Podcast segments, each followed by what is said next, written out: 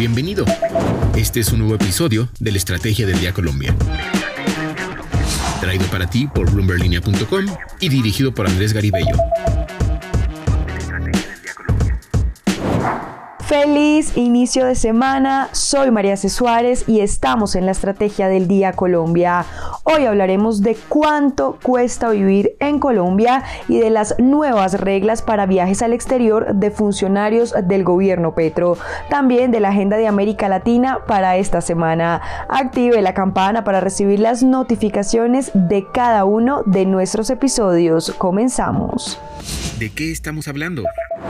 La inflación ha sido uno de los peores dolores de cabeza para la economía colombiana en los últimos meses y una de las principales causas para que el Banco de la República mantenga su receta de altas tasas de interés para responder al mayor incremento de precios en 24 años. Para atajar la inflación, la Junta Directiva del Banco de la República, recordemos, subió nuevamente las tasas de interés en 25 puntos básicos, llevándola al 13%. Pues bien, de acuerdo con ese panorama y consultando al comparador de costo de vida Living Coast, que recopila la información de 197 países en el mundo, entre las mayores economías de Latinoamérica, los países más costosos para vivir son Uruguay, que requiere un promedio mínimo mensual de 1.143 dólares, seguido por Panamá con 1.112 dólares, Chile con 1.028 dólares y Costa Rica con mil dólares. Después le siguen El Salvador, Guatemala, República Dominicana y Honduras. Asimismo, más abajo aparecen México con 786 dólares, Ecuador con 785 dólares, Venezuela con 770 dólares, Bolivia con 693 dólares. Siguen también Perú, Brasil, Nicaragua, Argentina, Paraguay y luego Colombia.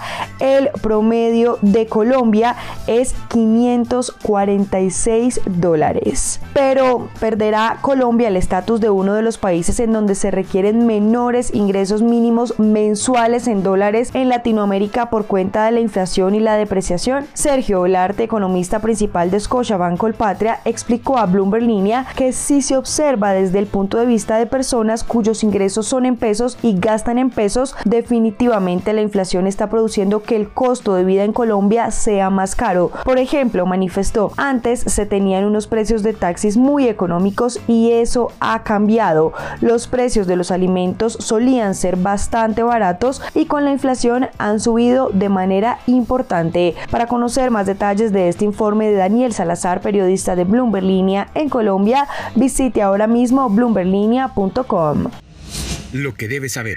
Y ahora tres datos que debes saber este lunes. El primero, la tasa representativa del mercado con la que amanece hoy Colombia es de 4.570 pesos. El segundo, los viajes de funcionarios del gobierno al exterior siempre están en el radar de la ciudadanía debido a su frecuencia y a los recursos que salen del erario público para cumplir los gastos de los mismos. Pues bien, en el plan de austeridad del gasto 2023 que acaba de firmar el ministro de Hacienda José Antonio Campo y que es de obligatorio cumplimiento para todas las entidades que hacen parte del presupuesto general de la nación, se establecen reglas específicas para las comisiones al exterior y el suministro de etiquetes. Lo principal es que para el desarrollo de las mismas de estas comisiones se deberá hacer una autorización previa, es decir, se deberá justificar la exigencia de la presencia física y deberá contar con la autorización previa del Departamento Administrativo de la Presidencia de la República, el DAPRE.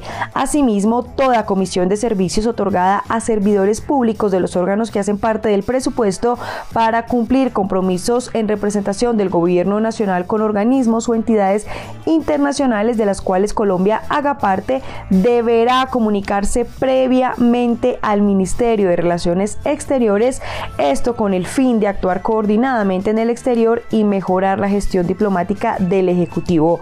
En esa línea y ahora hablando del suministro de etiquetes, los viajes aéreos nacionales e internacionales de los funcionarios del gobierno deberán hacerse en clase económica o en la tarifa que no supere el costo de esta, salvo los debidamente justificados y en aquellos casos en los cuales los ministros de despacho tengan por objeto promover y gestionar el financiamiento de la nación o que el vuelo tenga una duración de más de 8 horas. Y tercero, el presidente Gustavo Petro le pidió a los consejos de riesgos departamentales que aceleren la evacuación preventiva de 2.500 familias que están en alto riesgo por la contingencia del volcán Nevado del Ruiz.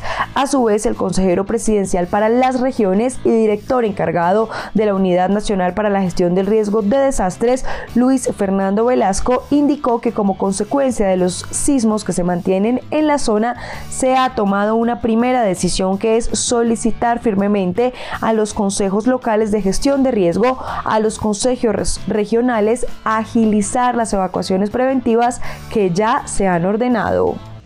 En línea con América Latina. Vamos a escuchar ahora a Paola Villar, periodista de Bloomberg Línea en Perú, y quien nos contará cuál es la agenda de América Latina para esta semana. Adelante, Paola.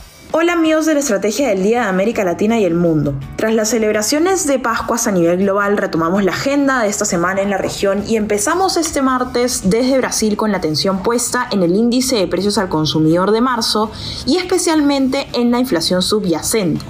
Felipe Hernández y Adriana Dupita de Bloomberg Economics detallan que es probable que la inflación brasileña cayera bruscamente en marzo con respecto al mismo periodo del año anterior, debido a un efecto base, situándose casi en la banda objetivo del 3,25%, siendo esta la cifra de inflación interanual esperada más baja desde febrero del 2021, ya que el dato de marzo del 2022 estuvo impulsado por la guerra en Ucrania y pues esta cifra quedará en el pasado.